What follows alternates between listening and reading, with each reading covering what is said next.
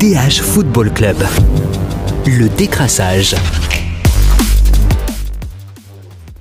Salut à tous, très heureux de vous retrouver dans le DH Football Club pour un nouveau décrassage, un décrassage spécial Anderlecht. Casting du jour, bonjour. Ils n'ont pas bougé pendant le mercato. Je vais bien sûr parler de Christophe Franken. Salut Christophe. Salut Jonathan. Et de Romain Vanderpluim. Salut Romain. Salut. Et on change pas une équipe qui gagne, vous le savez, dans le décrassage, l'important c'est toujours les trois points. L'important, c'est les trois points.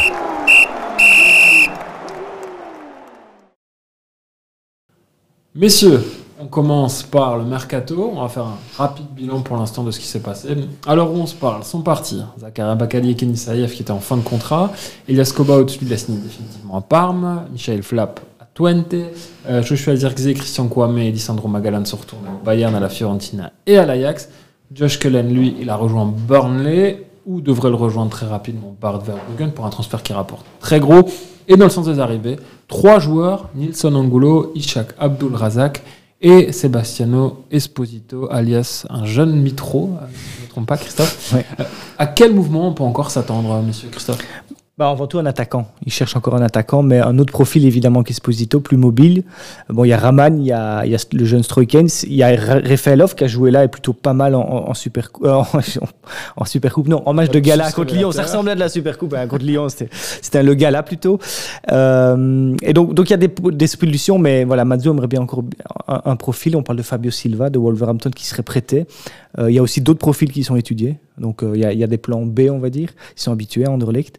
Et euh, donc voilà, ça c'est la priorité. Après, ils verront bien, parce que comme, comme tu le disais, il y a, il y a Verbruggen qui rapporte de l'argent, Cullen en a rapporté.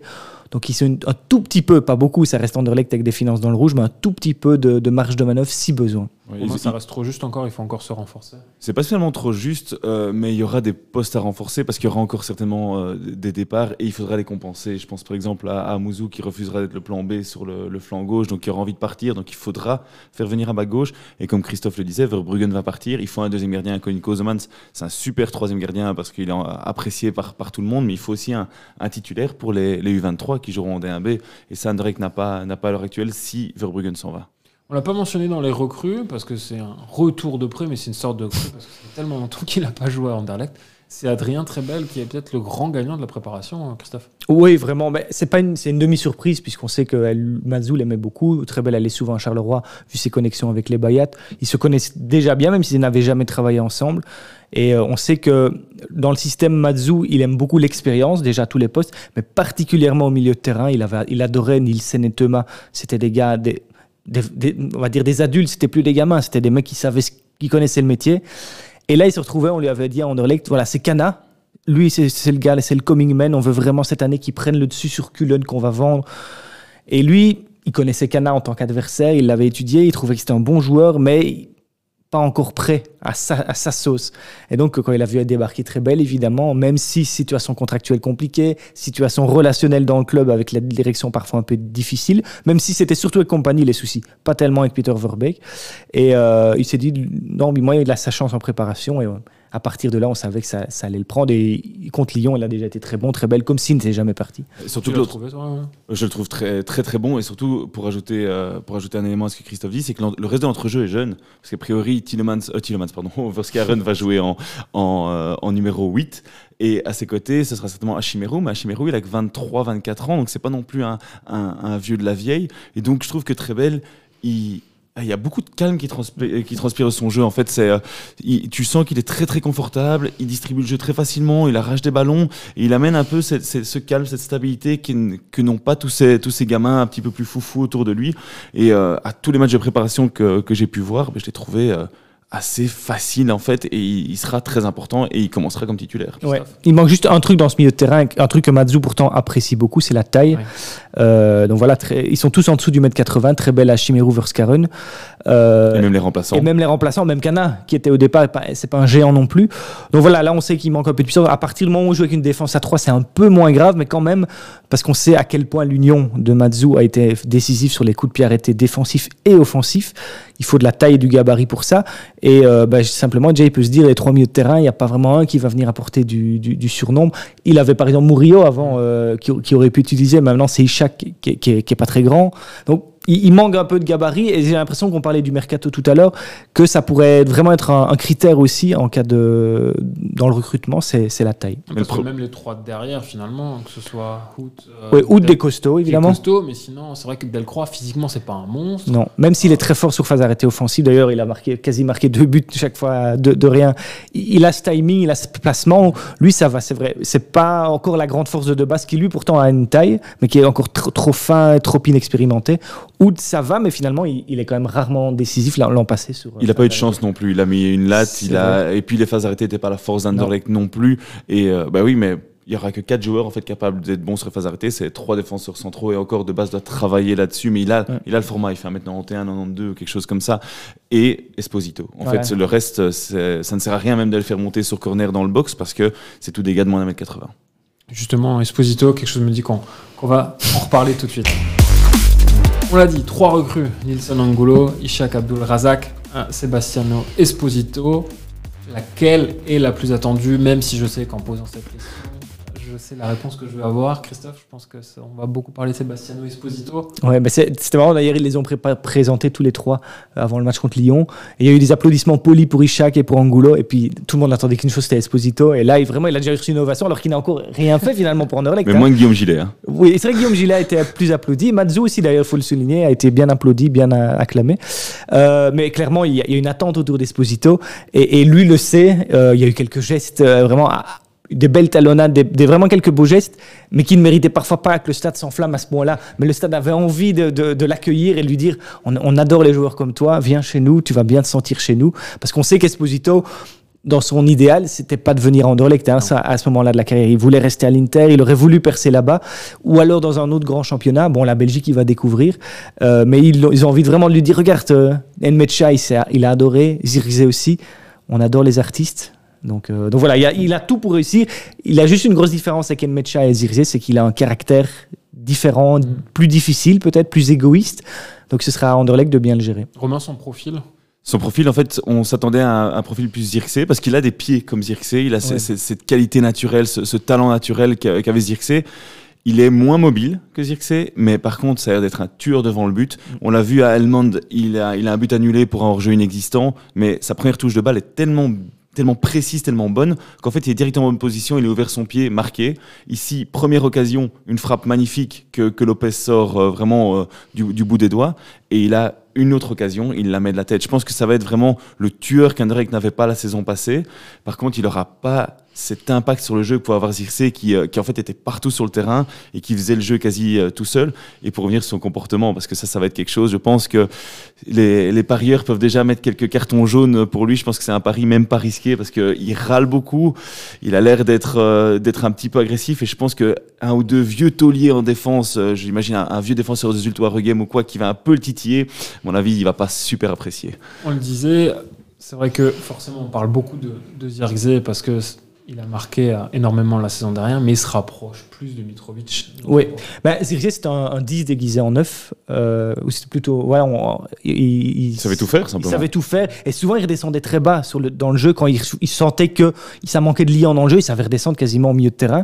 Ce qui pouvait parfois bloquer des garçons comme Verskaren ou Refaelov, qui, qui alors, bah, il- c'était qui le meneur de jeu? C'était un peu compliqué. Et, euh, mais c'est, le système de compagnie le permettait. Euh, tandis qu'avec Matsu, lui, il a besoin vraiment d'un point d'appui clair devant. Et là, ça doit être, euh, ça doit être Esposito. Et lui est mieux. On sent qu'il, comme disait Romain, il est moins mobile. Il est mieux de rester, ce qui est pas mal. C'est un vrai avant-centre. Par contre, il y a encore quelque chose où il va devoir progresser, c'est dans la gestion du pivot. Vraiment, là, on sent que dans les duels, évidemment, c'était les Lyonnais. Enfin, c'était pas même si c'était pas au top de leur forme physique, on l'a vu, c'est pas des rigolos au niveau. C'est des défenseurs de grande classe. Et il, a souffert parfois dans les duels, il tombait trop facilement, etc. Euh, vous voyez, on est habitué à parfois à voir Eden qui, prend des coups, qui tient ou qui tombe par terre et qui râle pas. Bah, Esposito, c'est vraiment l'inverse. Il prenait un coup, il tombait, il râlait. Il y avait parfois une petite faute, mais pas toujours. Il va devoir s'endurcir. Comme disait Romain, les, défenseurs vont vite le repérer. Donc c'est à lui de. Et ça, Matsu, ce qui est bien aussi, c'est un vrai avantage pour lui, c'est que Matsu peut lui parler en italien, euh, ce qu'ils font vraiment tous les deux. Si ça va l'aider à, mieux comprendre. Et Matsu, sa grande force, c'est l'humain. Il va savoir euh, justement com- comment le gérer. Parce que Undaf c'était pas c'était pas non plus euh, faut pas croire que c'était Undaf un, un tout gentil qu'on mettait devant. Lui aussi avait son sale caractère et il a réussi à en tirer euh, le meilleur. S'il arrive à garder les ballons comme Undaf, Mais- et, Voilà. ça va être quelque chose, je pense, Esposito. Hâte de le voir quand même contre quelqu'un comme Sébastien De West, par hasard. Par exemple. Typiquement, c'est le mec qui va le faire sortir de son match. Et ça, c'est là que Matsu entre en, en compte. Il va dire voilà, De Wast, il va essayer de te toucher les fesses, il va t'embêter parce que c'est la tactique de Wast, pour ceux qui la, la connaissent pas. Il va un petit peu te, te titiller, il va t'insulter. Mais il faut pas réagir. Bon, Murillo l'a appris à ses dépens, donc je pense que ça fera une bonne expérience pour, euh, pour tout le vestiaire mauve. On verra, c'est quelque chose qu'on va suivre en tout cas très près. On a parlé des recrues, on va maintenant parler des petits jeunes. C'est la tradition, c'est un peu le marronnier qui repousse tous les étés, c'est de voir des nouveaux visages en préparation. Vous qui avez bien suivi ça, quel jeune peut exploser cette saison. On sait que c'est un point sur lequel aussi Felice Mazzu est très attendu. Ouais, ben je sais qu'on parle beaucoup pour moi de Duranville évidemment qui est la petite promesse etc mais qui va avoir peut-être du mal à gratter tout de suite du temps de jeu puis il y a les U23. Mais je trouve qu'il y a un jeune qui m'a vraiment bien plu pendant cette préparation. Et déjà le dernier match qu'il avait joué à, Bruges c'est Sadiki il n'y a pas énormément de solutions euh, derrière les trois défensifs on en a parlé de base Delcroix Oud et j'ai vraiment l'impression que Sadiki il, a, il peut même remplacer Oud dans l'axe du jeu où là c'est quand même peut-être la place la plus où ça demande le plus d'expérience et, et pourtant Sadiki il est pas grand mais il joue avec vraiment beaucoup d'intelligence. Il est, il est, euh, il bouge très bien, il va vite, il, est- il, a peur de rien, il a une bonne relance. Vraiment, il m'a, c'est vraiment un, un gars dont on parle pas beaucoup chez les jeunes et qui m'a bien plu. Et donc, je crois qu'il aura pas mal de temps de jeu parce qu'il peut même dépanner sur un flanc, voire au milieu de terrain. Il a déjà joué comme Ça, on l'avait 6. vu à droite. hein, Voilà. Il est hyper polyvalent, donc euh, franchement, je, je me réjouis de le voir à l'œuvre. ouais. Ce que Com- Compagnie voulait en faire un numéro 6. En Ouais. fait, c'était le, le projet, c'était de le faire grandir et en faire une sorte de remplaçant pour Cana en fait cette saison-ci. Et en fait, au vu de la préparation, j'ai l'impression qu'il va être le remplaçant d'un des trois Ouais. euh, derrière Sardella. Je pense que lui et Sardella sont considérés comme les- vraiment les, les backups de- du trio défensif. Et oui, il a été impressionnant en préparation. Mais je pense que le chouchou des supporters ultimes sera Julien Duranville. Il est monté au jeu. On a vu le stade se lever. Il y a déjà des gens qui ont des maillots floqués. Julien Duranville, il a tout pile 16 ans. Il est 16 ans début mai. Euh, et il a touché un ballon. Et il a dribblé son défenseur lyonnais, mais super facilement.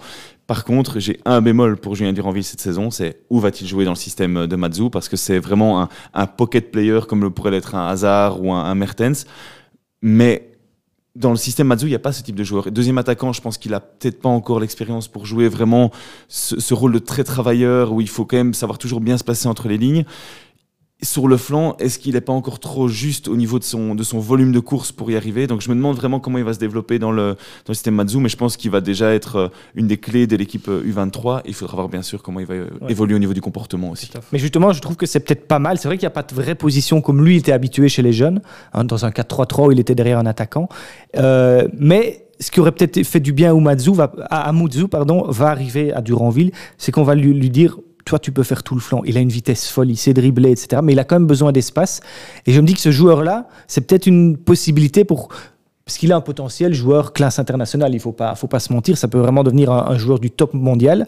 Mais il faut trouver sa position. Et c'est vrai que ce côté gauche, il n'y a pas toujours beaucoup de joueurs qui aiment bien. Si Duranville a l'intelligence de se dire, là, je peux vraiment faire quelque chose, il peut avoir euh, une force. L'année dernière avec l'Union, Voilà. un joueur très offensif aussi. Donc, donc ça peut matcher.